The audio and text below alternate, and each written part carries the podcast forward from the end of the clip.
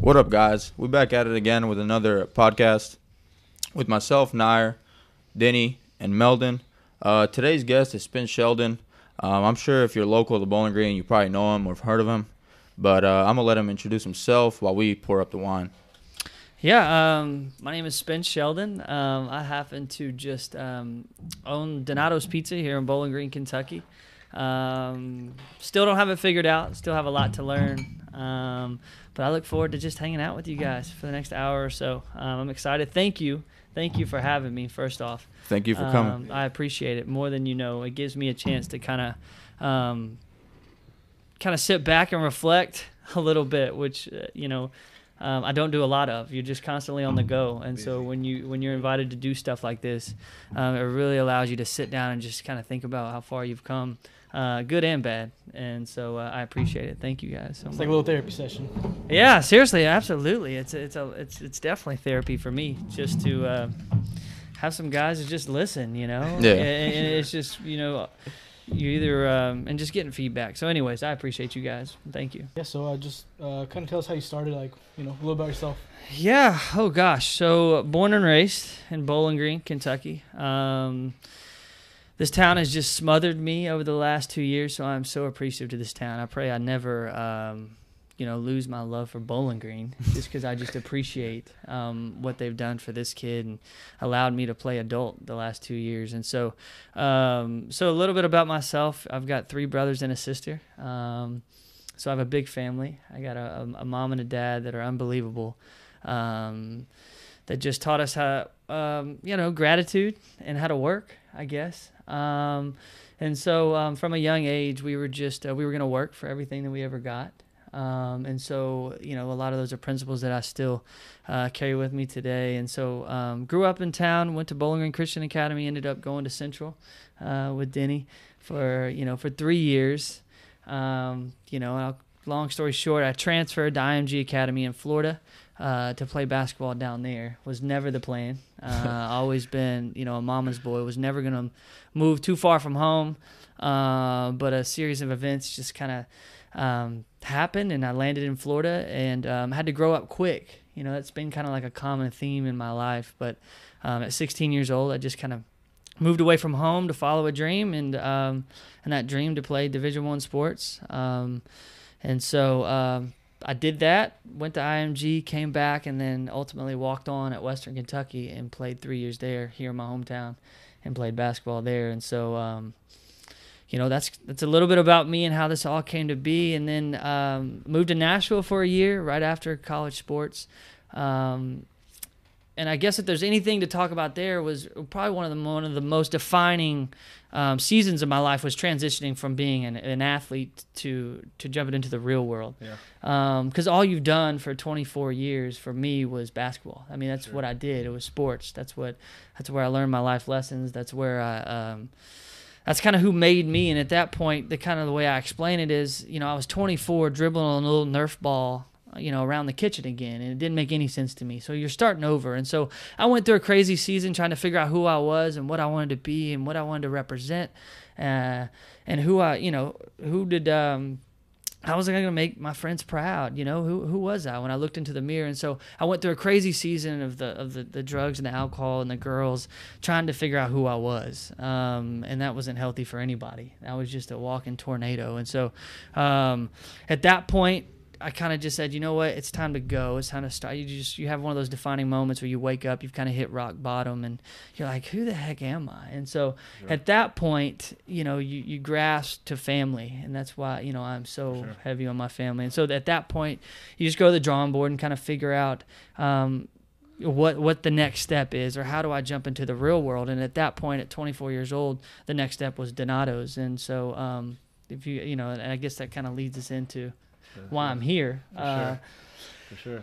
but um, yeah, essentially that's kind of how my upbringing. Um, you know, I come from a a successful father, so that that in itself was extremely uh, that was a tough bit for me because uh, I knew I didn't have my dad's story, And so, um, if there was another motivator for me to get to work and prove something to somebody, it, it was the fact that I didn't have my dad's story. My dad, you know, grew up without a father. His, his dad died in the military, got shot down, and so he went to school on a war orphan scholarship.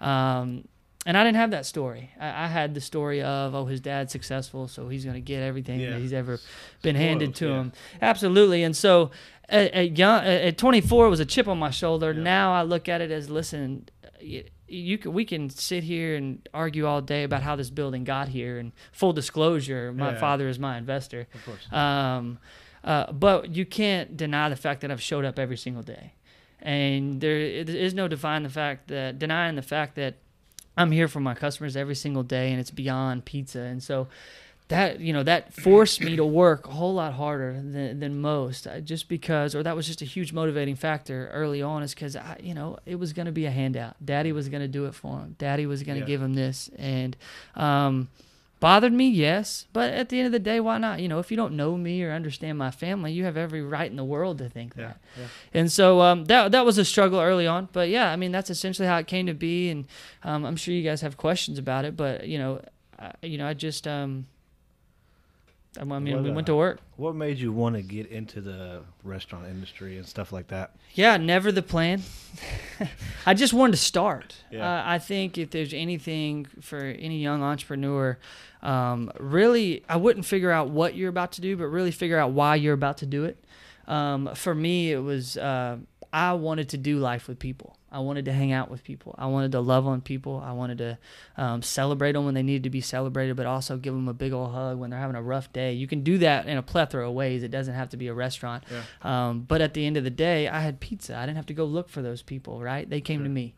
Um, and so Donato's as a whole, it was just, a, we tried it one time. That's how little we knew about the restaurant industry. I mean, and, and if anyone knows, you have to have a product. It can't Yeah. just be, you know, show, you're only going to come see me and my staff or somebody on my staff maybe once a month, every two months, maybe three months. Um, you have to show up for a product. You, you know, essentially, we're selling your product. It's got to be consistent. It's got to be good.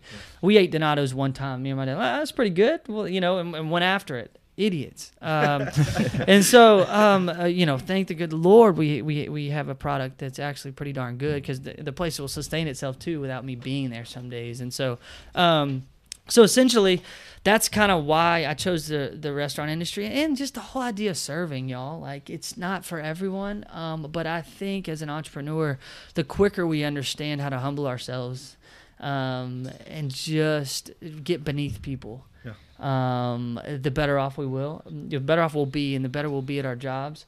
Um, you know, the rest kind of falls in line after that. And so, uh, what better way to to gain that valuable lesson than the service industry? And so that's essentially, you know, kind of how we came up on restaurants as a whole. And I had to be going. Yeah. I, I wasn't one of those guys who was going to sit behind a desk.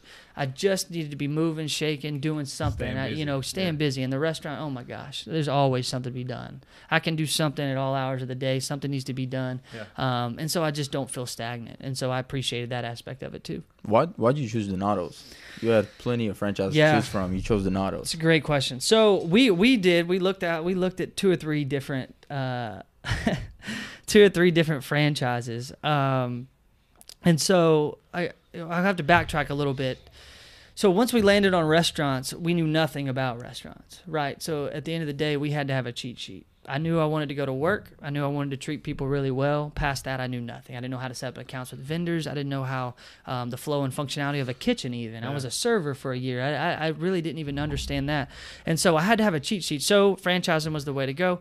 Um, we looked at. Um, gosh, I don't know. We looked at juice companies. We looked at nukes. We looked at, um, and if I had to really get down as to why I chose Donato's was, number one, the people.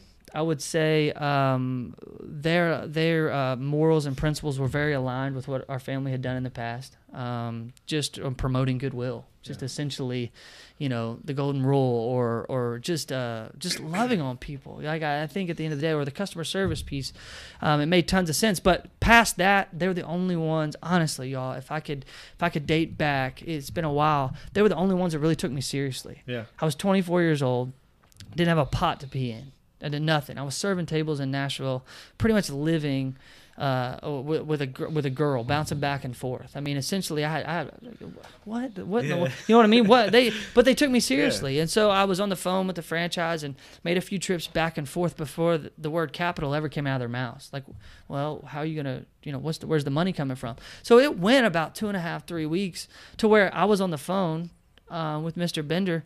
You know, walking myself through this franchise. And I was 24 years old. Didn't know what the heck I was doing. I look back now. Oh my gosh, y'all! Like, there's no way they should have took me seriously, but they did. Yeah. And so, so therefore, I, I was sold. I was in, and and and and thank God. At the end of the day, too, I had a dad that um, saw who I was becoming, not who I was. Right? Because I, he shouldn't have ever invested in me Yeah. at that at that age too. So I, you know, I'm so fortunate and so blessed, and, and a series of events, you know, just kind of. Just kind of took place to, to landed me where I was, but eh, honestly, they're the only ones that took me seriously. Everyone else was like, "Eh, "Okay, cool, dude. We'll send you an email." And then I think Yeah. like my email was like Spence Sheldon at rocketmail.com. and like I think I think eventually they're like, "What the freak is Rocket Mail? Like like, like what is this kid doing? Like, like he, just come out of middle school." And so um, at that point, yeah, most people just never reached out, didn't care, um, and you know that for good reason. They've got to keep a lot of stuff private, and you don't want this 24 year old kid that was probably Yeah. you know hung over, you know, uh, giving him giving me information. So I, I get it. I, I'm not faulting any of the other franchises I just named. I'm just saying Donato's is the only one either smart enough or dumb enough to to let me in. So Yeah. Were you sitting on your couch, man, one day and we're like in Nashville because you were yeah, you were serving and Yep. you were like, "Damn, I got to do something in my life." And is that kind of what fueled it? Was it overnight or was it over a span of six months where you're like, "Shit, I need to open something up"? Yeah, um, it was definitely not overnight. And I'll be honest with you, why I'm so adamant about the start for entrepreneurs um, is because it was never what I wanted to do. It was never in the timing of what I wanted to do. Um, I just knew I wanted to go. I wanted to start. We were just talking about this podcast. You guys were just sitting around talking, and then a boom, a month later, here you Yeah. are. You have no idea the um, uh, how far ahead of the game you guys are when it comes to entrepreneurship. Yeah. Honestly, the idea, the fact that you it popped into your brain a month later, here we are with this unbelievable setup. It, kudos to you guys, because because for me it was, I knew what I wanted to do. I had so many options, right? I had this dad that was willing to invest. Yeah. And so I had so many options, right? What did Yeah. I want to do? Where was I going to go? Y'all, I, I thought I was decent at everything. You know, what they say, you know, um, pretty good at something, a master of none. That was me. Like I could do a lot of things. Athlete, pretty good with people. Could, you know, worked for my uncle's dry cleaners, worked for, you know, my dad for a while. People, you know, had this knack for for treating people well and they were buying into whatever I was doing behind the counter. Um, and I had so many options, but I, I, I literally, I couldn't land on any of them. It took me probably opening up. I opened up young, 24, but it, I could have probably opened up at 22 if I just had the brain and I understood really this whole entrepreneurial mindset of just go, of just start. Yeah. Because once you start and you're the best, you know, say you want to open up a stinking popsicle stand. Like if say if you're the best popsicle stand on the block, other doors are going to open up. Yeah. That first job, that first gig is not going to be the job you want. It's not necessary, but I promise you, if if you're the very best at what you do, the the next the opp- next opportunity is coming, right? And then your dream job is just around the corner. You've just got to buy in, and you've got to do the small stuff in a big way early on, um, to get there. So so back to your question to bring it full circle is, no, it wasn't overnight. It took me way too dang long. It took me two or three years to try to figure out what the heck I wanted to do with my life, and I still didn't have it figured out when I started. Yeah. And that didn't. Still don't. Still don't have my life figured out. Still don't know. I have big dreams, big aspirations, and I know it keeps me up at night. But at the end of the day, I didn't know. I still didn't. I cried like a baby to my mom the night before I opened. Cried like a baby. I was in Destin, Florida. I took a week trip with my mom. Cried. Mom, this isn't for me. This isn't what I wanted to do. I thought I was bigger, Yeah. Yeah. right? I thought I was bigger than being the pizza boy Yeah. dude if i can give anyone a life lesson about entrepreneurship get get out of your own way get out of your own head of the pride don't let the pride sit in and really understand it's about getting beneath your customers beneath your employees serving them and in, return the bank account's going to probably look pretty good later on i'm just telling you i thought i was bigger than it Yeah. i thought i was bigger i didn't want to do it didn't want to do it so so to- to answer is i never figured it out I still there's still more i wanted to do but i'm so thankful for the two and a half years i've had and the season i've had um, of humbling myself and serving people. It's done more for me in building the brand that I want to build, whether it be restaurants or whether it be the next venture. Um, so I never figured it out ever. I just went. I just said I was going to start, and I think that's a huge thing for entrepreneurs. Start, go. Begin something. Don't sit on your ass and, and play Fortnite. Yeah. Like go, start, begin. Just just jump because I promise you, you'll feel a lot. You just got to be the best. You got to treat people the best first off. Yeah. You got to treat people better than anybody on the block, and you got to work harder than anybody on the block. You'll be the best, and, and, and you have a high, you know, success rate. I promise you. So I never figured it out. Never, uh, you know, honestly, I don't think I'll ever figure it out. I think I'll just keep going until um, the ambition inside of me kind of floats out. But other than that, no, it was not. It was a process, and I wish, and that's what I tell everyone. I wish I was just smart enough to just start somewhere, Yeah. you know. And so, The hardest part is starting because I've absolutely. I haven't done something on the level of Donato's, but I've opened up like car shops Yeah. and dealerships and all that shit. right, good for But you. yeah, the big thing is is just starting because when I called them about the podcast, the first thing I told them was we need to do something every day. Yeah. So in a month we want to be in here Wow. because if you say like hey, we'll do it next week, you know, we'll get it started. I got this idea, but we'll do it we'll get it started later. It's never going to Never start. will. Yeah. Yeah. So the big thing is starting. Yeah, absolutely. Go jump. Goodness gracious, man! Like I, I just, uh, I'm so adamant about that because I know how much time I wasted. Yeah. And people would for say, sure. "Oh my gosh, you opened up young." I'm going, y'all. I could have opened up two years before. Yeah. I had the dad willing to do it. I played around for a year and a half, two years, waiting on that thing that I loved. Like our generation, like millennials, like we're we're terrible about it. Yeah. Like I want to love what I'm doing. I want to love, dude. I promise you, that thing you love is right around the corner. If you just go, Yeah. if you go, you're not gonna get. And listen, and and and and some people do. They jump in like a music industry, or you know, they just happen to be a crazy talent.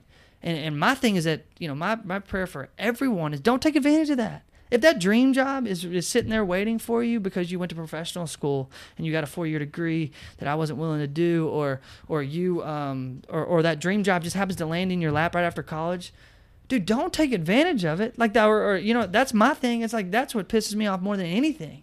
It's like, dude, I would have done anything to have my dream job right out of college. But the reality is, is that doesn't happen for the majority of us. Absolutely Yeah. not. And if it does for you, and you're gonna half-ass that, like I'm out. Like that. Like I don't. No, no, no. Don't. That's not me. I, I don't appreciate that at all because I would have dreamed to have that restaurant handed to me you know that, that i want to retire off of one day or that clothing line or that music label or that you know all those i would have dreamed to have that. And who are you to sit back and just to pretend like this is the way it's supposed to be? It's not. That's that's not the way it Yeah. is especially for entrepreneurs. You've got to buy into the fact that you know life for you is not going to look as glamorous as most people think it is for two or three years. It's Yeah. just the reality so.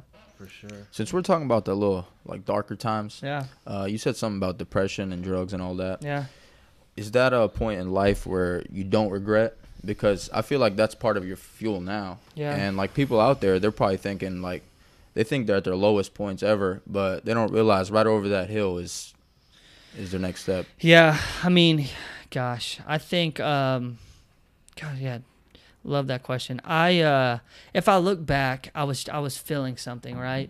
And, um, I, I think if we all dated back to drugs or, or, um, or, or alcohol or, or, or substance or any kind of you know vice that we may have we were all feeling some kind of hole right?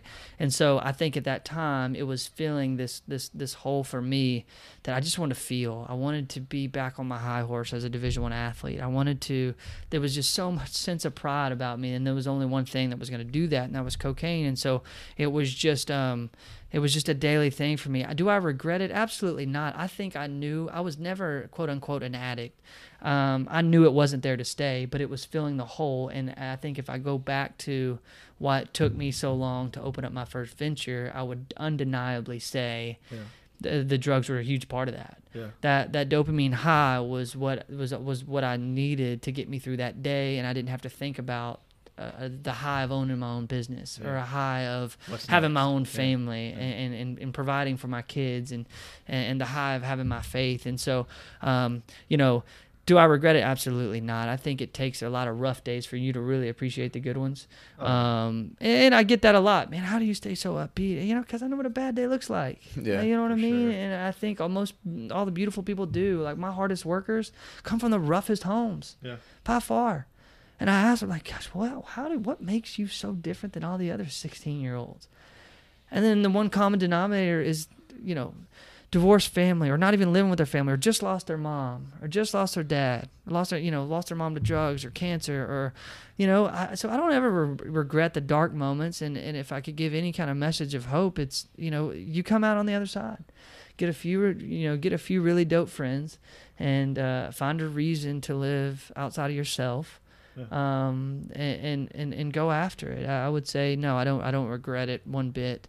Um, I learned a lot about myself through those stages, and I learned a lot about my friends. I think if anything, you, you teach yourself during those dark, dark seasons to who you want to surround yourself with, and who's going to motivate you to get to where you want to go, and and who's essentially going to be dead weight, and who's going to bring you down, and and th- that changes, right? That's not to say that those people in that season are there to stay, and just because you had to drop them off on one season doesn't mean that they can come walk back. I've got plenty of those friends.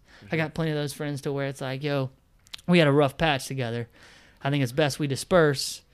But look at and then two years down the road, look at us now. Yeah. It was healthy for us to split. Now here we are. Now you're still we're still boys right now, and Yeah. it's a beautiful thing, you know. And, and that's something to really take into consideration. Just you know, but um, no, I don't. I don't regret it. Absolutely not. Uh, speaking of dark days, everybody sees the the good side of Donato. It's successful, this and that. I'm sure there Yeah. was trials and tribulations that nobody has You can, uh, you can push it. has seen. What's some that you actually like remember? That like the tough times starting Donato. Dude, y'all, like if I even told you, you guys would flip out. I mean, there were nights I slept in the restaurant. Yeah. Uh, there were nights. There were there were. Uh, I mean, multiple nights. Me and my mop bucket at 3 a.m. just bawling my eyes out. Um, you know, wasn't worth it. Just kind of had. It didn't matter at that at that point. And you know, I'll piggyback off this, and as to most entrepreneurs really need to understand, it's got to be more bigger than money because at that point it didn't matter what I was driving away in. It didn't matter what home I was going into. Yeah. At 3 a.m. when it's me and my stinking mop bucket mopping this whole dang restaurant, and I'm bawling my eyes out. It didn't matter, you know that. Why was I doing that? You know, and we can talk about that. I'm sure we will later. But, um, yeah, man, I, I remember coming back from vacation one time and clearing house, fired all my managers, and pretty much start over I, after a, a year in Yeah. a year in, you learn a lot about your employees. Uh, and take a vacation, you know. you, you learn you learn a lot about them, and so you get back get back, and I pretty much cleaned house and started over a year in. Um, that was extremely tough on me because I went from working, you know, that first six seven months I never left. You know, 70, 80 hour weeks, ninety hour weeks. That's just the norm. Sleeping, waking up, cutting the veggies every morning, doing the you know, doing the hard stuff because I wanted to be there. Yeah. I wanted the customers to know that I cared. Um, I wanted my employees to know that I cared, but also I'm just I'm trying to develop a culture and a brand for myself, and I didn't know what that was at that point. And the only way for me to really figure that out is to figure out who I wasn't. And if I figured out who I wasn't, the only way to do that was to be there and and to constantly see the culture that I was creating and what was really going down, and and so you just had to be there. And so um, those were the dark days. Those were definitely the rougher days where I, there was just weeks I would go home. I mean, I lived off peanuts and Powerade. I was telling somebody the other day, peanuts and Powerade for about six months. The only thing open was IGA. You know, I didn't want wasn't going to eat a greasy burger before bed because I wasn't mentally going to be prepared to to wake up the day tomorrow. So I went to IGA or or Kroger, sorry, and it was the only thing open at like 2, 3 a.m. Peanuts, Powerade, peanuts, Powerade. Just crush them, go to bed, wake up, do it all over again tomorrow. Yeah. And you say, Spence, why didn't you hire someone, you know, da da da da early on?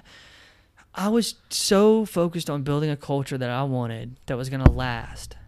Don't don't necessarily try to figure out what's going to work. Figure out what's going to last. I would tell that to any entrepreneur. I knew it worked. I could go get the Arby's guy that's cutting veggies, and he could come in here with you know and, and, and do what I want, what I'm doing right now. But at the end of the day, I wanted a culture, and I wanted to be there, and I wanted to show everyone in that kitchen that I was willing to work harder uh, than they were. And so that was the culture that I developed for myself. And so, yes, 70, 80, 90 hour weeks, sleeping in the restaurant, waking up, open to close, open to close, open to close. That was just the norm. I mean, it just was. I lost so much weight, um, couldn't work out, couldn't, I wasn't mentally where I was. I had an employee work for me the first year. Went off to college, came back three years, uh, this third year, and uh, literally was like, Spencer, you were so much happier than than you were then. I was like, yeah, heck, I'm not working 90 hours a week anymore. You know, it's like I'm not, you know, I was sleeping on that bar stool over Yeah. there, on that, you know, I was sleeping on that little thing. And, you know, I'm not trying to over exaggerate. I probably spent the night in that restaurant probably seven to ten times. But the reality was, I was leaving at two, going home to my place, getting back there at six. But there were some nights where I could, you know, it was just stupid. Why would I drive home and waste that thirty minutes of sleep? All I got's two hours, right? Especially on a weekend night, we were staying open till one at the time. You know, had to come in and cut veggies at six, so that was just uh, that was just normal. And so, um, you know, essentially we cut our hours back and did a lot of cool stuff, but you've got to be willing to eat dirt for a while. If you, you know, as, as an entrepreneur, you've got to be able to understand that your first two years aren't as glamorous as, as what they what you think they are, and the and the money um, it's not just coming in as the bucket loads. You're the last person that gets paid. So if it, you know if no one hears anything from this podcast, is you've got to understand everyone gets paid before you. Everybody. Everyone, because the as the business as a whole doesn't work unless you do. Like the paying rent to my dad right now, like I got to pay rent. I got to keep the lights on. I got to pay all my employees. They're not to come work for me for free. Get the heck out of here. I'm the only one's willing to do that, right?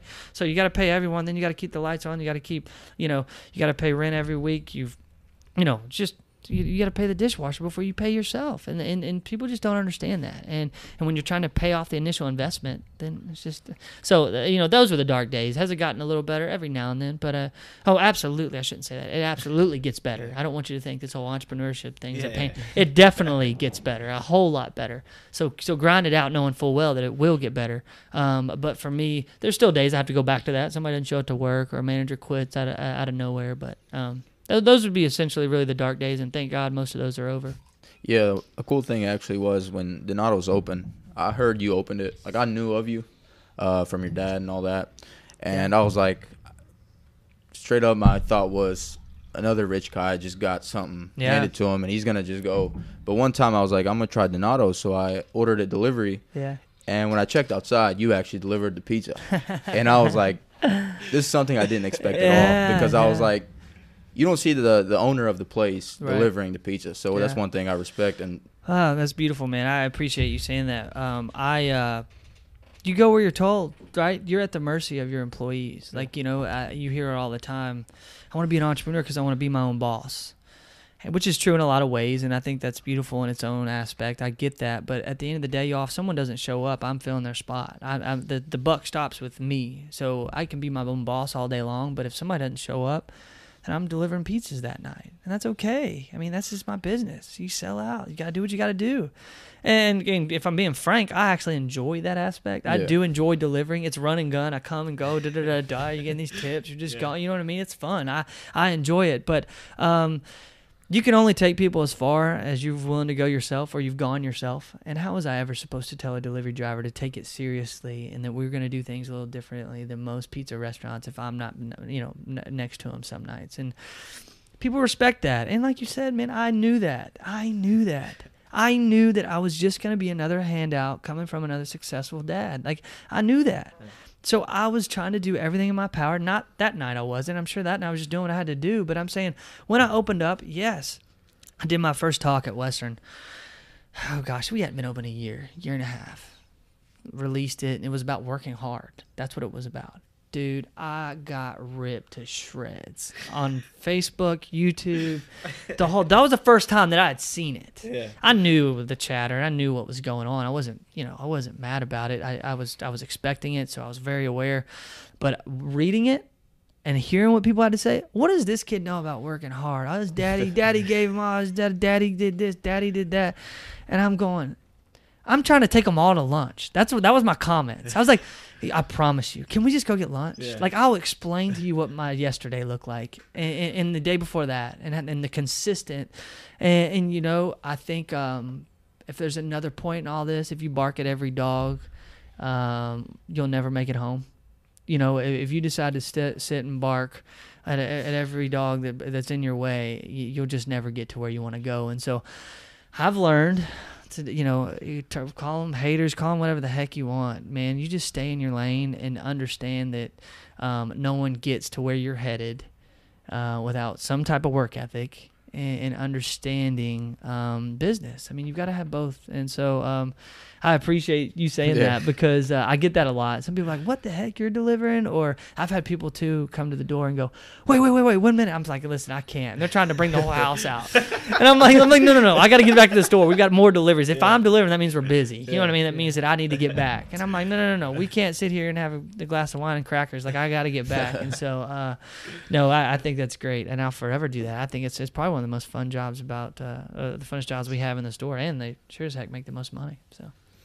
And a little bit off topic of the, of the. Actually, it's on topic of the entrepreneurship. Yeah. But like, what does it take to open up a franchise? Is it you just pay out a, a company and they kind of set everything up, or do you? Great question. Yeah, so uh, you have your franchise fee, you, what you initially have to buy in for. Um, for me, I don't know if I'm allowed to tell numbers. I mean, if any, you know, most uh, most franchises or you know anywhere, just the initial buy-in fee, just to get their book that says this is how we do it, is anywhere from probably I would say fifteen to thirty grand, depending Yeah. you know on how. I'd say I, I shouldn't say that. I'd say most franchises are competitive, and that number probably is pretty steady. But just to give you guys an idea, um, so you pay that, and then um, that's just kind of the buy-in. And then for us, we had to sign on to um, three stores. Franchises essentially now they they kind of cover themselves because like when the recession hit in 2008, um, you know Subway got into that, all those class action lawsuits because they were promised, hey, if I did X amount of sales, and uh, you know my labor was this, my food was this, you know this is what my bottom line should look like. This is how much money I should be making if I'm doing X amount of sales. Well, they weren't, um, and so therefore they they lost their butt on all that. Like these these people, these franchisees um, for Subway just went after Subway. So we're gonna sue you. You told us that we did, and they lost millions and millions of dollars. So now what franchises do is they make you sign on for three to make sure that you're not undercapitalized, that you're not just banking on this money coming in exactly the way it's supposed to, and they're not in some class action lawsuit. So I had to sign on for three. Um, the franchise essentially, man, you go up there. I met with the franchise once, um, came back, and that was more for me was to like check us out. This is what we're about. Come on. Then if I agree, say okay, I want to take a step further. You go back up there, and then it's for them. Then they're just really hounding you. How bad do you want to do it? You know, this is what we're about. Do you represent us? How da da da da da. And so, um, two trips, a lot of phone calls, a lot of conference calls, a lot of uh, really trying to figure it all out. A lot of Excel sheets that I had no idea what they said. Um, just kind of let dad handle a lot of that early on just 'cause I was such a kid man had no idea what I was doing I I'm so thankful for my father and um and so um so anyways uh, you know other than that I mean that's pretty much what a franchise does for you I mean they do a lot of marketing for you too they don't necessarily do it for me because I'm out of their media market you know like a lot of the stores there's a hundred and gosh, I hope somebody from the franchise doesn't listen to this, but there's like 180, 190 stores, something like that. And, and the, the majority, 80, 90% of them are in Indianapolis, uh, Columbus, Cincinnati, um, that area. And so, therefore, a lot of the marketing stuff doesn't necessarily see Bowling Green, which makes tons of sense. And so, um, but you pay a fee for marketing, you pay a fee for print. They send out mailers to you guys occasionally, or, um, and so um, that's essentially what they do for me. And then obviously they have a hundred. I mean, if you're paying for anything, and this is I'll, I'll you know, and I'll shut up after this about the franchise. But if you're paying for anything, you're paying for a bunch of data. You're paying for. They've got 190 stores worth of data of what works and what doesn't work. Even if that you know that booklet, it's a it's a wealth of information. You know what I mean? It's like listen. You know, it's not necessarily a book. I'm calling it a book. It's just the people in general saying this is what this is the food you're gonna sell. This is you know, this is how you'll be competitive. You know, in your market and this is how we do things this is how we've done and 190 of them this is what's worked and you know they're all profitable you know and that's what you're essentially buying into but um I, you know i hope that answered your question franchises as a whole they just they're a wealth of information they've done it you know bought into a wendy's you've got thousands and thousands of, da- of data of what works and what doesn't and obviously they're they're still standing so All right, so you've got some like big shoes to fill, you know, with your dad being being who he is. Um, growing Yeah. up, was he was he hard on you and your siblings, or was it kind of just more easygoing? You guys figured it out on your own. Yeah. Um, dad is not gonna like this. Uh, me and dad, we did not hit it off our younger or uh, at all when I was younger. Sorry. Uh, he was extremely tough on me. Extremely. Um, looking back, you know, hindsight's twenty twenty. Wouldn't trade it for the world. Um, but no, we definitely we definitely didn't really see eye to eye. And honestly, y'all, at 27, I think me and Dad probably had the best relationship we've ever had um, right now. Um, but yeah, he was extremely tough on all of us. Um, but I but I empathize now more than ever because I don't have a, I, don't know what I would do if I had a wife and kids. Still trying to juggle these hours and open and run my own business.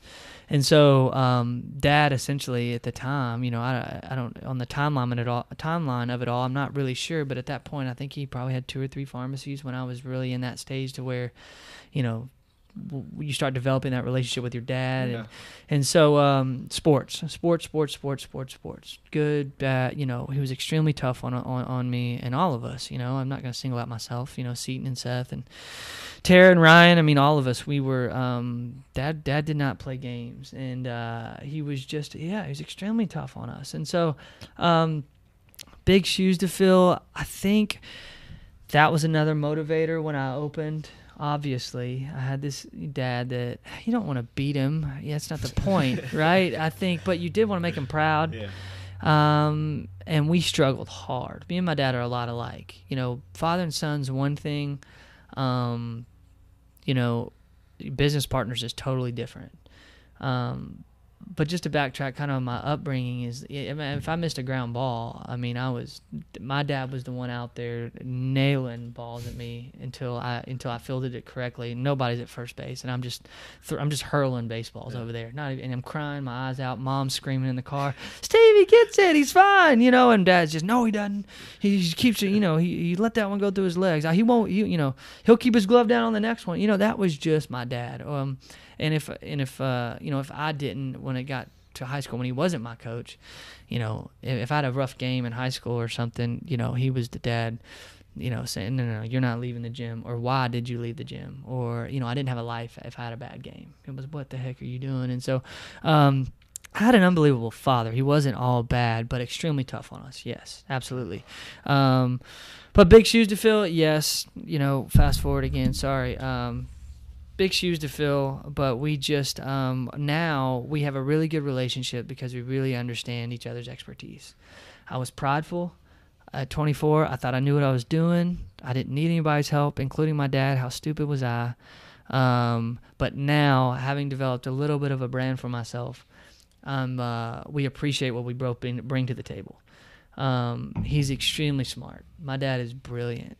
I didn't see that at 24. Now, being two years into my um, business, uh, we better, you know, I'm a little farther along in, as business sense to really appreciate my dad now. Finally, you know, it took me 27 years, um, and so now, and therefore, I've worked my tail off for two and a half years now, three going on three years, and so he has a better appreciation for me. Um, he's extremely busy. You know, I, I pretty much have to make appointments to see him now. Uh, but he's just, uh, my dad is high integrity, high principle, um, a big time guy, and we're, and we're so proud of him. But yeah, I mean, I think just within the last two years, honestly, Mashad, like me and my dad's relationship just really started to become a little, you know, and he's gonna hate this, enjoyable. Like we Yeah. talk about things and business, and we relate, and it's cool. And it's not why did you miss that ground ball, or wh- how many turnovers did you have, or you know, and and we had a lot of really cool moments growing up. And I know he's gonna watch this, and and I know he's gonna hate this, but I mean, he was extremely tough, and he should have been. Man, I hope I hope I find that line too, because I want my kids to really understand how to work and and how to you know fail. Um, but fail trying and to, and to go back at it again the next day and that's what he taught me you know and so uh, I have an unbelievable dad I you know hope I'm not coming across as he's extremely condescending because he's not he's he's unbelievable and I wouldn't obviously be where I am without him so This might be a better question for him, but how do you think he found time to to raise five kids while with all this going on? You said you I have no idea you have one Yeah. restaurant, you're in the working 90 hours a week, and he's got yeah three um, pharmacies, man. Yeah, I don't. Dad is a workaholic. Dad, dad works. That's what he does. That's what he enjoys doing. He doesn't have hobbies. He doesn't. Uh, he has his wife as his closest companion. Doesn't have a lot of friends. Doesn't golf. Doesn't like to vacation much. Yeah. You know, has kind of built a life for himself here that's pretty admirable and enjoys it. So he doesn't really have to go where uh, you know much else. But, um, you know, I don't know. I think he would tell you, and so would I, as I go into um, opening up my second location. You just surround yourself with really good people and um, really work your tail off those first three or four years to develop a culture that lasts not just something that works, but develop a culture that lasts, that people buy into, to where you can step away and do two and three. And now I think he has 10, 12 pharmacies. And so it's just, um, and yeah, and he's in the stinking legislator now. He's a Yeah. you know a politician. So it's just um, he does it all. And uh, you know, I don't. I th- I think yeah, it's definitely a question for him, and he and I, I think he'll come in here and answer that for you guys. I hope uh, he'll he'll do that. I know I know he will. I know, I know, I know he will. Dad, I'm signing you up. Uh, he he would. He'd he'd love that. He he he loves mentoring young gunners more so probably than he does somebody that's been through it. Like that's his thing. He does. He enjoys young generation walking into his office asking questions more so probably than he does. You know, he enjoys helping all people, but I've heard him say it in the past is that you know the younger generation he does genuinely enjoy helping, but um. Uh, I don't know how he did it. I really don't. He just worked. He worked. He worked. He worked. He worked. He worked. He had an unbelievable wife. I know he'd say a lot about my mom that worked right next to him.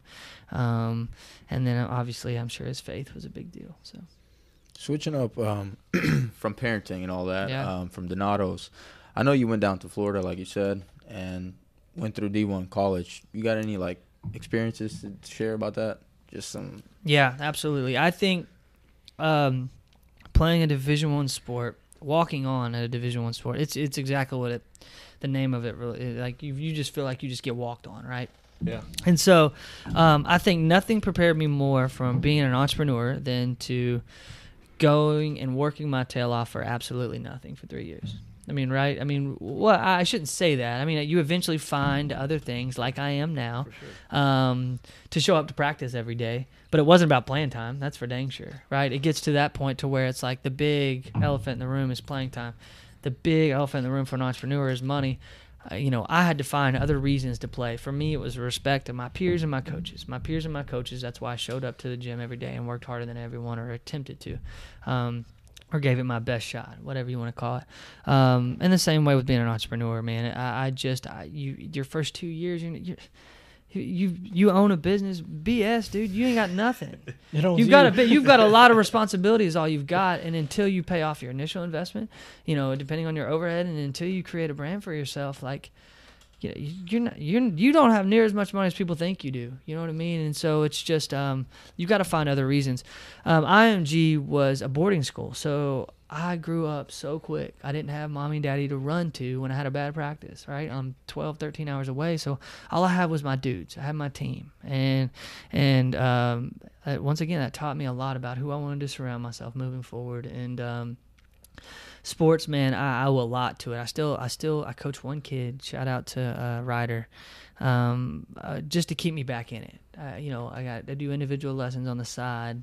This is not soliciting myself. I don't have time for much more than that. But uh, Ryder is. Uh, uh, it, it keeps me back in the gym. I feel like I owe that game so much, man. Like it Yeah. just taught me so much, more more than probably a lot of uh, jobs and girlfriends ever did. Really, I mean that game just how to work together, how to treat people, you know, how to come together as a team, and really, uh, and how to respect authority, how to respect coaches that's gone before you, and uh, excuse me, and how to compete at a high level. Just how to compete when you get to that level, when you get to where you want to go, and maybe you shouldn't necessarily. I mean, I was five, some this five eleven white kid, right? Like, I, it's not like I necessarily. I think I belong. I could compete with just about any guard in the country, but um, I I don't. Uh, I didn't necessarily belong there, so it was just. Um, I I had to learn how to work. Yeah. just had to learn how to work, and how to how was I going to keep my jersey? How, how how was I going to keep my my name on the roster? And it wasn't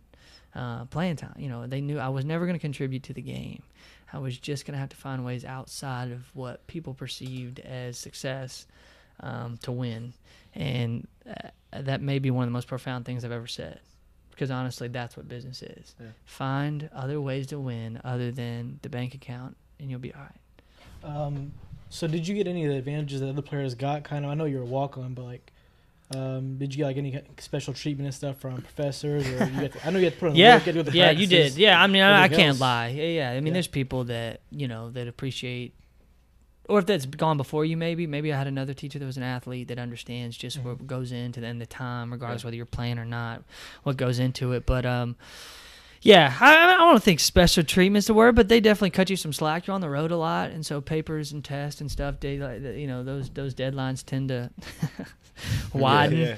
and so um, I, I don't know, man. If I you know other than being yeah, I mean there was perks. I mean, I yeah, I mean I don't really know other than Yeah. you know we didn't really. I'd never really had an altercation with a with a teacher to where they did you know that I felt like um, they did me did me wrong because I was an athlete. It was always the other way around. It Yeah. was always oh they're gonna cut me some slack because we were on the road because we had games because we've been NCAA tournament you know stuff like that. So I mean I'd be lying if I sat here and said there weren't perks to it. I mean and obviously all the gear that everyone was talking about. I mean goodness gracious getting a new pair of shoes every two weeks and sweatshirts and hoodies and and the whole nine and unlimited amount of Powerade and Gatorade. I mean, it's just uh yeah, it was a different world for me. And then obviously, yeah, you know, you're kind of put on a pedestal in this town, but you know, walk, you know, you're around town, you kind of have that swag about you. And so I don't know, man, I enjoyed it and absolutely those perks um obviously weren't enough to keep me around for my my last year. Um so they weren't all that great. Um but at the end of the day, yeah, perks. I mean, you got some cool stuff, and then traveling with the team and stuff like that. And going to the NCAA tournament was just crazy. Two years in a row. That's where you really just get treated like royalty. Did you play with Courtney Lee? Or was that um. I I know Courtney. Courtney and I were. Courtney was before me. Courtney was a long Sign time Courtney up me. too. yeah, yeah, Courtney. We're coming.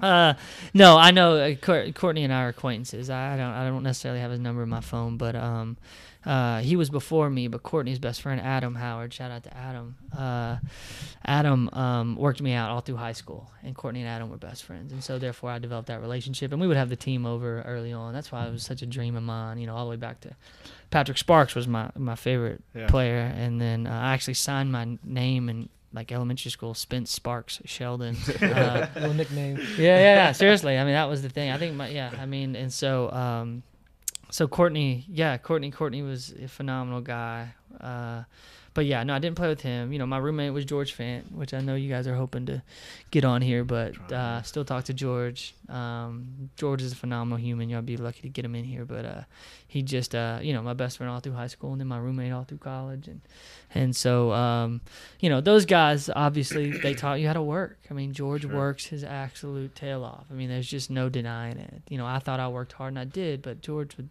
he'd find a way to outwork you, or he'd sneak up on you. I'd say that. Yeah. He'd be in the gym. You'd be like, what the heck? Where you?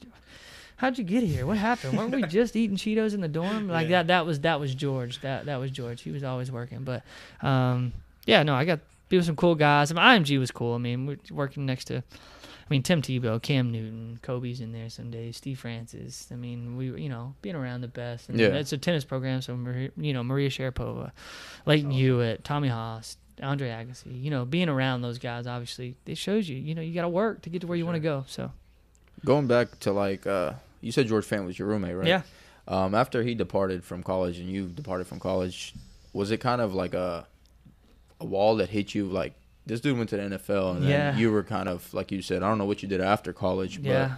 you know, was that a motivation factor that damn your roommate just, you know, he's doing? Yeah, I think we're all get kind of get put in that comparison game, right? We're always trying to compare ourselves to our peers, and um, you know, I never really compare myself with George because we were just that close, Yeah. you know. And he was just such a freak athlete, and I, you know, I, I was just kind of the guy, you know, just to kind of the guy in the room that happened to know him really well, you know. So I never really compared myself to George. We were we were uh, extremely clo- close in high school and college, but you know, as he's you know gone and done bigger and better things, you know, I wanted nothing but success for him. Sure. You know, and and you know. Envy will take you places, goodness gracious, that you never saw coming. I mean, you'll you'll you'll find yourself setting goals that you'll never attain. You'll find yourself being someone you're never gonna be, and, and so, uh, you know, George, uh, you know, there's a part of you, yeah. I mean, I think the last thing I said to Coach Harper was, "I'll make you proud one day." That Yeah. was my college coach um, when I when I walked out, um, and I'll, I'll never forget that.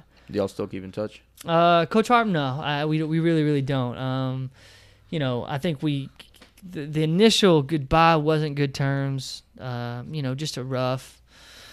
It was a respect thing. I was playing for the respect of, of my of my coaches and peers, and, and there was just a, a situation to where I just didn't feel very respected by my head coach, and I didn't appreciate it, and I regret it. you know, quitting of any sorts. You know, and that is more of a motivation thing for me than anything.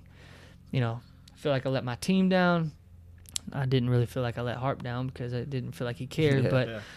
uh, my team definitely, you know, uh, you know, I felt like I let them down more than anything. Just because, like I said, behind the scenes, I was more of a glue guy.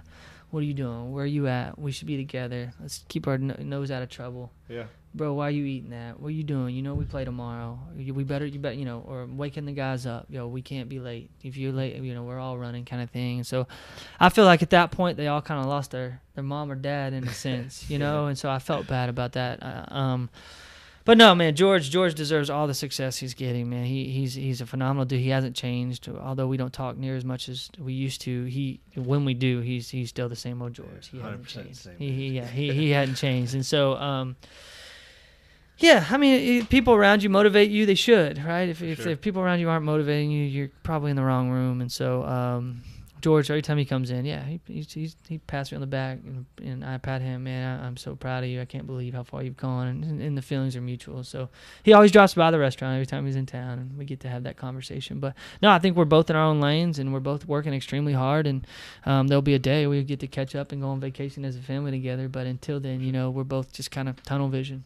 Do you think you're, um, I guess, in, any better than some of the scholarship athletes that are playing with you? Like, you kind of maybe deserve more you know, I mean, that's just such a tough call. I think a big, the biggest thing. I mean, uh, uh, my biggest thing was obviously my size, and so it didn't really matter how good or athletic I was to compete at that high level and to guard the players that I needed to guard. It was going to be extremely tough. Um, you know, I think any given day, yeah. I mean, I think especially at my uh, stature at, Division One, um, you know, it's a confidence thing. It's un, undeniably. If I, there, there were days that I felt extremely confident and I, you know, shot the ball better than anyone in the gym. But there were also days where I would make more one mistake and you know get reamed and I just go Yeah. hide in a shell, you know, and, and and you know get cussed up and down the court. So I mean, I, man, the the game of basketball is a lot like you know your workforce. It's uh, empowering people to get and get the best out of them and make and, and, and building them up to be extremely confident in what they're doing. And those are the days to where I was like, yeah, absolutely. Like I could, Sure. you know what I mean? Like I, I could compete with these guys, like or if not better than some days. So, um, I don't know. I like I said, you, you know, you humble yourself during those seasons, and you really don't think about am I better than a scholarship player or not. But you know, yeah, absolutely, there were days I was better Yeah. than some of the guards, hundred percent, or I felt like I should, I should have got the nod rather than. But because he's on scholarship, he was probably going to get the, you know, yeah, there were days I had that thought. Better than Caden Dixon, Dickerson. Caden, well, I just talked to Caden this weekend. Was I- yeah, absolutely, I'm better than Caden Dickerson. Uh, Write it down. another thing, uh, you talked about the NCAA tournament. What's that experience like? Um, wild, extremely crazy. I mean, it was um, you uh, get police escorts everywhere you go. You walk into a hotel and you're treated like royalty. Um, you know, the security guards in your on your door, and you know, not your door, the hallway, making sure nobody can get up to the floors. Yeah. Um, you essentially, I mean, you just if you had a jersey, you could literally go do whatever you wanted. People getting autographs that never should in a million years be asking for my autograph. Uh, and so, uh, yeah, it was an unbelievable feeling. I mean, they literally treat you like royalty. You've got a police escort everywhere you go. Um, people, I mean, you're signing more autographs than I've ever signed in my entire life, uh, and probably will ever do. Um, but just si- signing, yeah, everything. I mean, you just uh, they just treat you like royalty. You're in a city, and, and the funny thing is, people just show up like, oh my gosh, these are all future NBA guys, right? Like that's Yeah. what that's Yeah, what the that's the- mo is, Yeah. and like so people just show up and like, oh, oh, you're on a team, sign this. You know what I mean? And I'm like, you have no idea, dude. Like I like I averaged like eight butt slaps a game, like like six towel waves, three glasses of water. Like you don't want my, you know, you don't want my autograph, but I, but I, you know, you go along with it. So yeah, it was, uh, it was definitely an experience. I'm trying to think of anything. I mean, like. I don't know. One year we all got some, you know, Ray Bans, and you know, it's all those gifts and stuff at tournaments too that you Yeah, get. yeah. Like then the farther you go along, like it was other stuff that kind of caught me off guard. Like what? We're going to South Carolina to play a basketball tournament, and we're all getting Xboxes. Like what? You know what I mean? It's like you know what do you what do, what do Yeah. you what, you know? But to get good teams to play in these tournaments, they would they'd wow out apparently. But, What's the dope? Like, what's the coolest uh, arena you played in? Have you ever- oh Yum Yum Center. oh, really? Yeah, my well, my fresh freshman. I think it's my sophomore year. We played Kentucky, um, at Yum. That was probably like lifetime achievement for this Wow. born and raised basketball fan in Bowling Green, Kentucky. You know, was playing Kentucky in the Yum Center. Yum Center is probably the nicest gym I've ever played in by far, and I was fortunate enough to, to get in and slap a few butts that game. Did your part, bro? You did your part. yeah, Uh, earlier, you talked about how like you you have this love for Bowling Green. It's kind of city of raising stuff. Um, I understand you've done some stuff to give back to the community, right? yeah, absolutely, man. I, I think um, don't bite the hand that feeds you, kind of thing. I, I just um, and it's just what I'm about, essentially. You know, I I'll, I gave away. Um, this isn't kudos to me. This is this is uh, this is what I'm about, and, and I think if anyone spends any kind of time around me, they really understand that that's for me. That's where I get my fulfillment is doing for people, and you know, I tell people all the time, it's just I I breathe to help. I take it to the extreme, you know, and I and I say that to myself every single day, um, and so. Um, and so, like our first year we were open, we gave away probably about one hundred and sixty thousand dollars worth of food. Um, some people would call that absurd. Yeah. Um, for me, it was I wanted the people to know what I was about. It wasn't about the paycheck. It was about serving my community, being a part of my community, and doing um, the very best I could with what I was given. And uh, you know, I needed them to know a lot about me. Um, now the second year was totally different. Had to have a you know you can't have a profitable business and do that. It's not realistic. Um, but I had to have those that hard conversation. I had to grow up quick once again and say, hey, listen, I know that I donated ten pizzas for little Jimmy's um, birthday party, Yeah. but you know I did that to develop this relationship. You know what I'm about. I'm gonna make it easy on you. Text me, but this is as cheap as I can go. You know, I, I'm in, and now I'm in the for-profit game, and, and I- I've got to make a living for myself. And um, and so, but yeah, we're constantly giving back, doing uh, fundraisers, and uh, you know, uh, I've employed you know a lot of people, a lot of second chancers. But the restaurant industry allows you to do that. A lot of addicts, a lot of homeless, a lot of you know, there's a place for everybody in my restaurant, and I appreciate that. So You did a lot for the homeless. You want to speak about that, or yeah, um, you know, I got some good advice one time that just kind of said, you know, what keeps you up at night? What makes you extremely mad?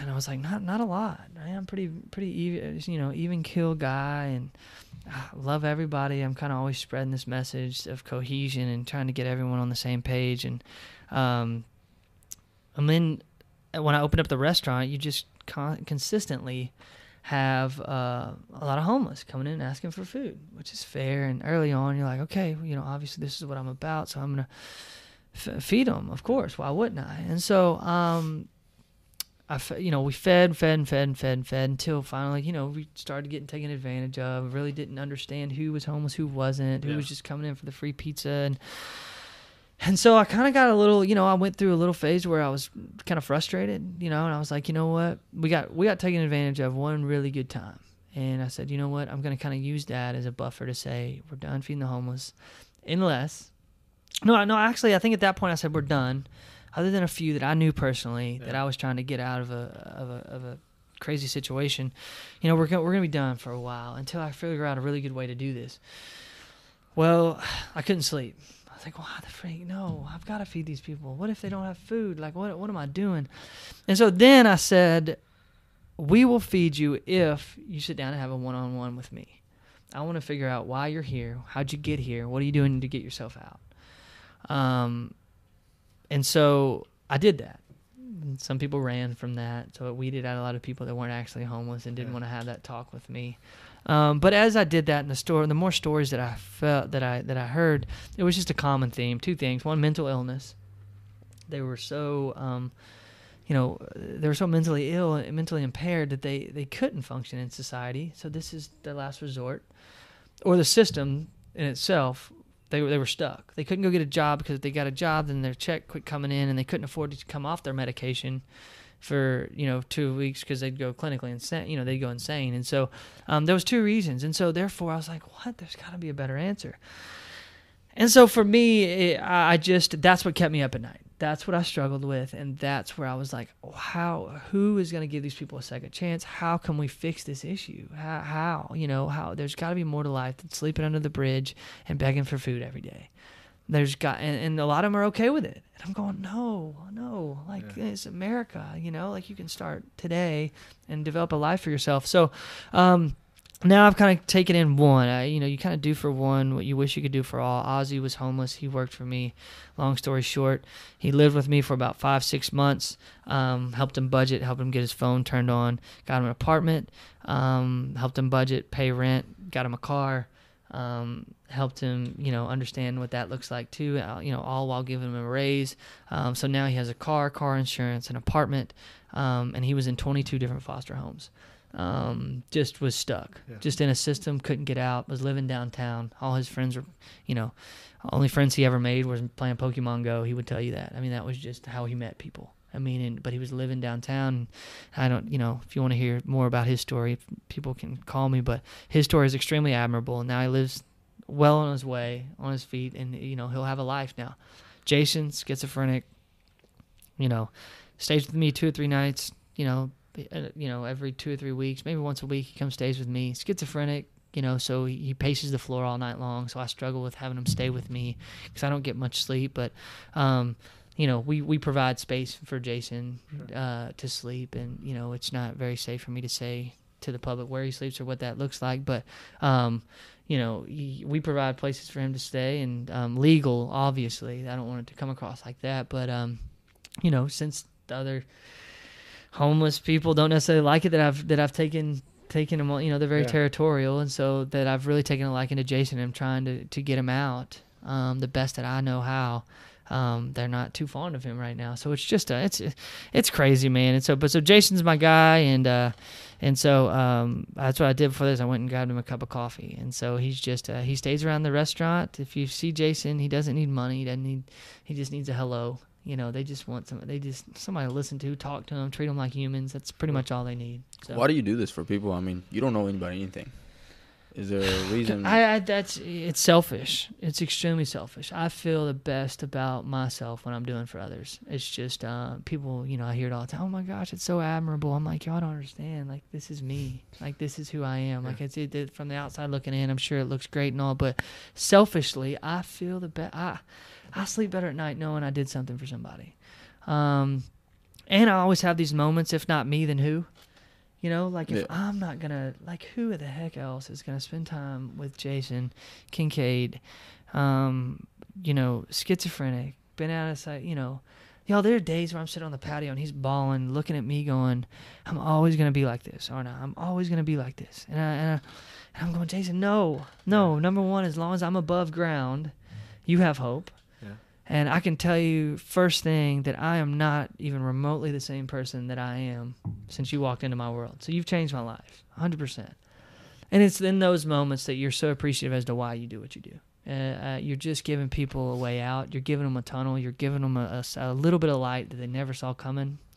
And I'm all about surprises, man. I just want to just jump into someone's world and, and, and show them a, a little way that they never really even dreamed of. And so, uh, self, it's selfish, man. I, I do. I, I feel a lot better about myself when I'm doing for others. And, and fortunate enough for me, the service industry allows me to do that every single day. Yeah. You know, so. Yeah.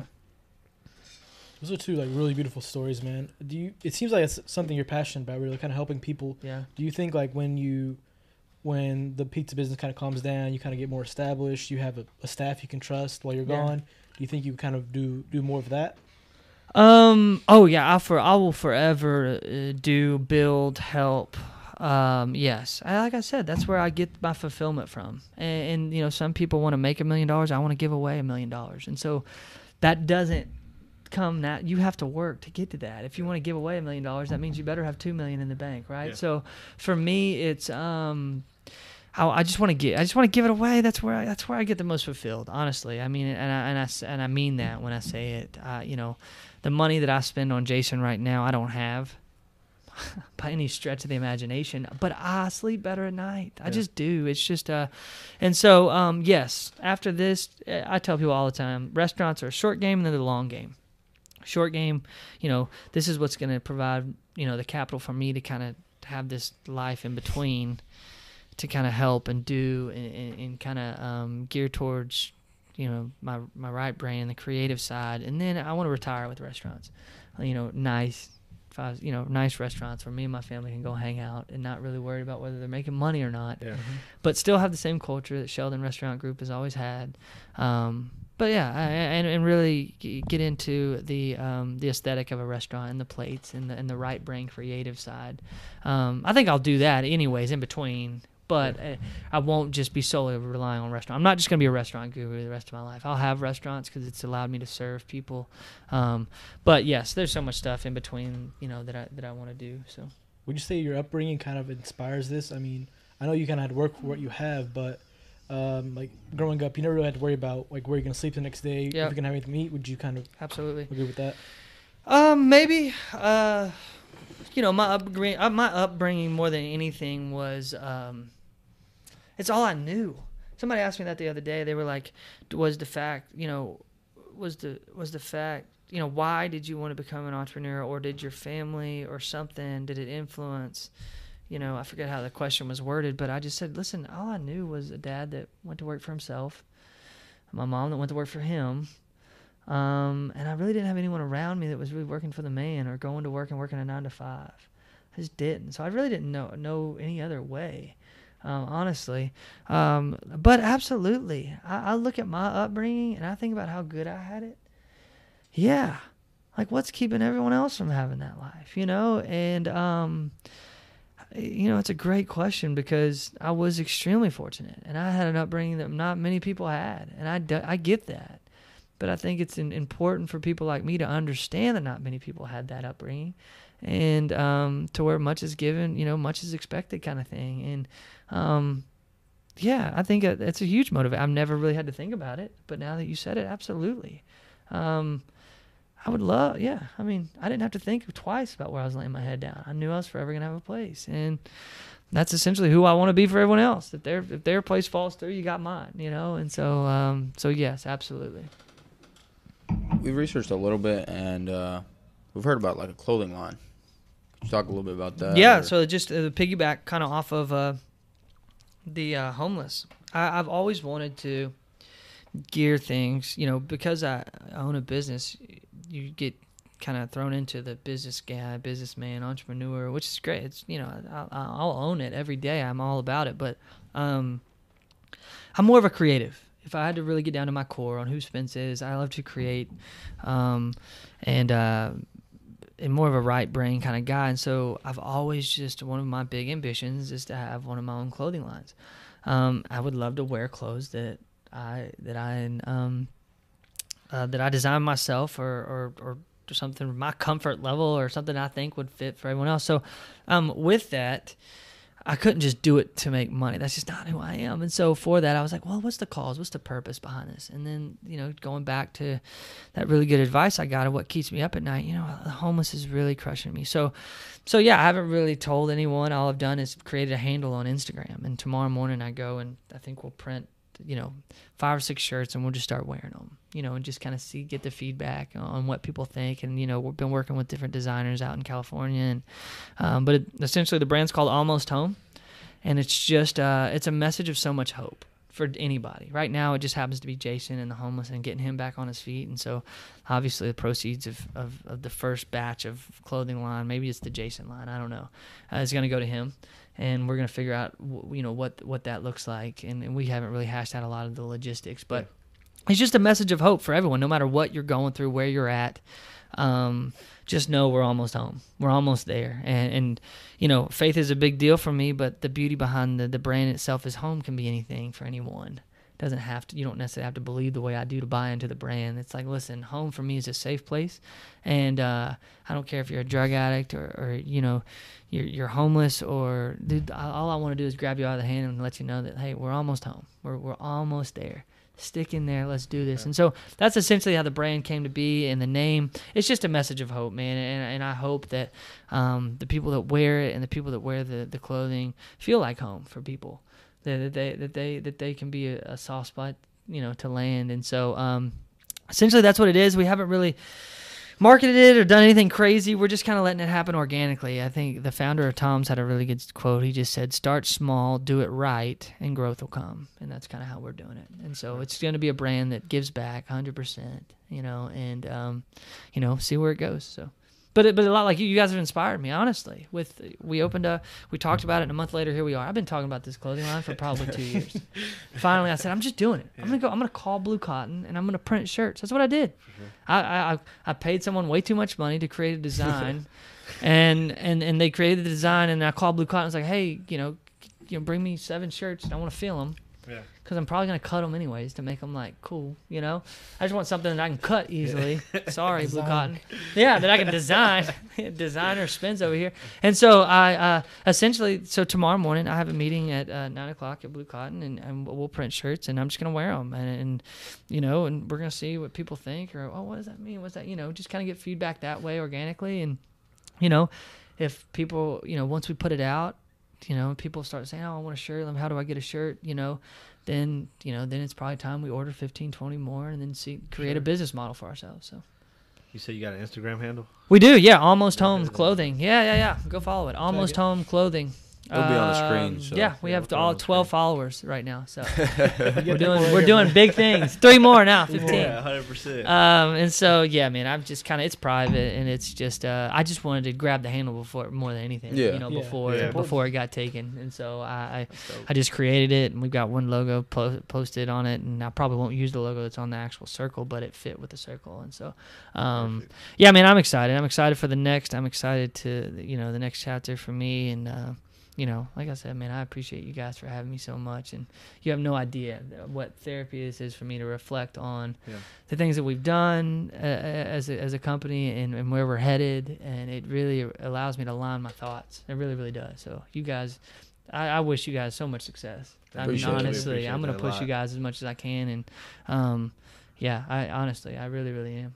We appreciate you coming, man. You seem like you're really, For sure. really tied into some stuff, man. Yeah. So taking some time out of your day to come see us. is- Oh gosh, man, no, no, no. appreciate it, This is why I do what I do. I just want to help. I, you know, I- I'd be a hypocrite if I didn't do stuff like this. So I appreciate you guys, and you guys, you know, feelings are mutual. You guys all seem down to earth, really cool Sure. guys, and I appreciate what everyone, one of you guys bring to the table. So, um, yeah, I mean, I'm looking forward to coming out. I'm gonna push this thing and Appreciate it. see man. what happens. Before we end it, uh, we want to do the timeless ten. So what that is is basically we asked this just ten questions. They're just real Wrap quick it. All right, answers. quick. Boom. Um, and they're the same questions for every guest, so it's kind of a oh, just yeah, for dope. fun Just the thing. you thing, yeah. Yeah, Just I'm you. all in. All right, I'm going to go ahead and start. so if you had to work but you didn't need the money, what would you choose to do? Oh, I'd be a musician. I'd be a rock star. Yeah. If you could disinvent one thing, what would it be? Uh, material item, I guess. Disinvent Disinvent. cell phone. If you could meet one person dead or alive, who would it be? One person dead or alive. I mean Jesus. Sorry, I cheated. I cheated. All right. If you had one piece of advice for the younger generation, what would it be? Humble yourself, quick. If you had all the money in the world, what would be the first thing you buy? Something for my mom. I don't know what. Whatever. Whatever she wants at the time. Whatever she wants that day, she's getting it. Uh, who would you say inspired you most growing up? My dad. Who's your favorite artist right now, musical or whatever? Oh wow, man. Um, I have a lot. My my my music. Uh, I'd say Luke Combs is up there just because uh, what he does. You know, um, I don't know. I've always been a John Mayer guy too. So like my my my music spectrum is crazy. Um, I'm trying to think of it. I'm trying to. That's too kind of hip hop. Kind of. I love Justin Timberlake. Um, I'm trying to give you a rapper right now. Um, who am I listening to in the car? On the way over here, I was listening to somebody. Um, I love DaBaby. I, I don't know. Yeah. I, is it weird I though got that. I really like him more on features than I do like his songs? No, Like- that's- I like, like when he- artist. Like when he's featured on Yeah, songs, like just hearing him is like a little snippet, yeah. like oh, but then like one whole song is like I don't know, maybe a little much. But I love the baby. Yeah, yeah, yeah. I like but him I, a but I. I like his new album. All right. What do you think the most common reason people give up is? Uh, some, somebody's fed them something that's BS and they bought in. Somebody, somebody, they've they've gotten um they they've gotten uh advice from the wrong person uh, that that and and they bought into it. You know, I think. I mean, I think that's probably the number one reason most people quit because somebody told them they couldn't and they believed it, and that's BS. If you could have one superpower, what would it be? gosh dude i the other day i mean this i got ran out of the house for this but i was like well, it would be cool to talk to animals like Yeah, that that is. Like that would be cool. Would be like, but somebody was like, better than flying, like better than like you know being no, that would invisible. be- I'm like, okay, you got a point, but like, what if I'm the only? What if I'm the only Doctor Dolittle around here? Like, what if I could talk to all the animals? Like, yo, why won't my dog shut up? Like, can you just come over and tell him to let him sleep? oh yeah, I got you, fam. I'm on my way. You know, like that. I think that'd be dope. All right, last question. Uh, what's one thing you can't live without? Material item. This is gonna be like the one thing that I said I wanted to disinvent. Uh, one thing I can't live without. like let's say you going to across Yeah. the world. What's one thing you bringing? That you always bring. dude i'm I'm a, I'm a huge peanut butter and jelly guy. Like I, I, I, I- love peanut butter and jelly. I can't go a day without peanut butter and jelly. I mean, I can go a day. That's stupid. Uh, uh, what, what would I? I don't know, man. Like, I feel like I have to work out. Is that weird? Like I, I, I got, I can't go a day. Not, I can go days without it, but like I'm not the same person. I, Yeah. I just, I have to Feel a little off.